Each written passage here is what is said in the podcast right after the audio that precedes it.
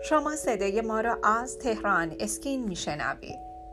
به نام خالق زیبایی، سلام و درود خدمت شما مخاطبین عزیز. سپیده مهران هستم، از صدای رادیو تهران اسکین با شما صحبت میکنم. ممنون هستم که صدای رادیوی ما را انتخاب کردید، چرا که مطمئن هستید در این رادیو شما مطالب بروز در زمینه زیبایی را خواهید شنید. از حسن اعتماد شما نهایت تشکر و قدردانی را دارم. یکی از مخاطبین عزیز ما در رابطه با رینوپلاستی بینی از ما سوال کرده بود که ایشون دچار مشکلات تنفسی هستن، میخواستن ببینن آیا با رینوپلاستی مشکلات تنفسی خودشون رو میتونن از بین ببرن یا خیر. برای شنیدن به پاسخ این مخاطب عزیزمون با ما همراه باشید. رینوپلاستی یا عمل بینی عمل جراحی هستش که به منظور تغییر فرم و یا اصلاح عملکرد بینی انجام میشه. به گفته انجمن جراحان پلاستیک آمریکا هر سال تقریباً 220,000 رینوپلاستی انجام میشه. رینوپلاستی شایع‌ترین عمل جراحی زیبایی صورت هستش.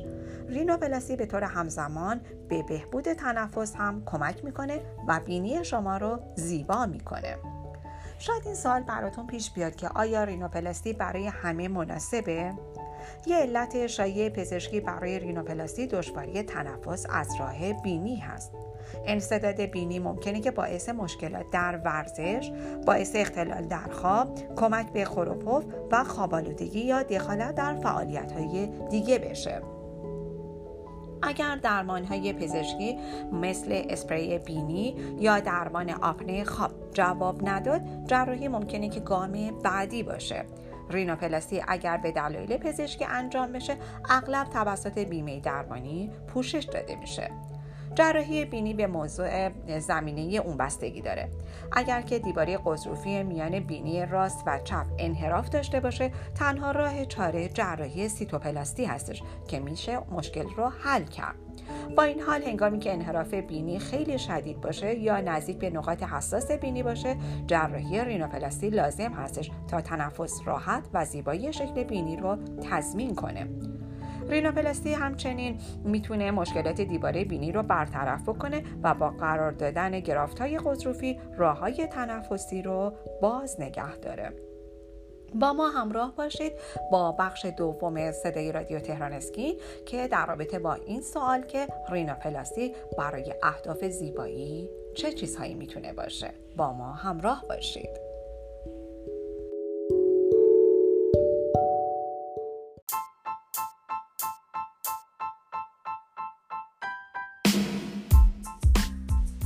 اگر خواهان زیبایی هستید و تمایل دارید با بروزترین و جدیدترین روش‌ها و همچنین مطالب ارزنده در حیطه زیبایی آشنا شوید، با وبسایت تهران اسکین، مرجع تخصصی و اطلاع رسانی پوست، مو، لیزر و زیبایی کشور همراه باشید.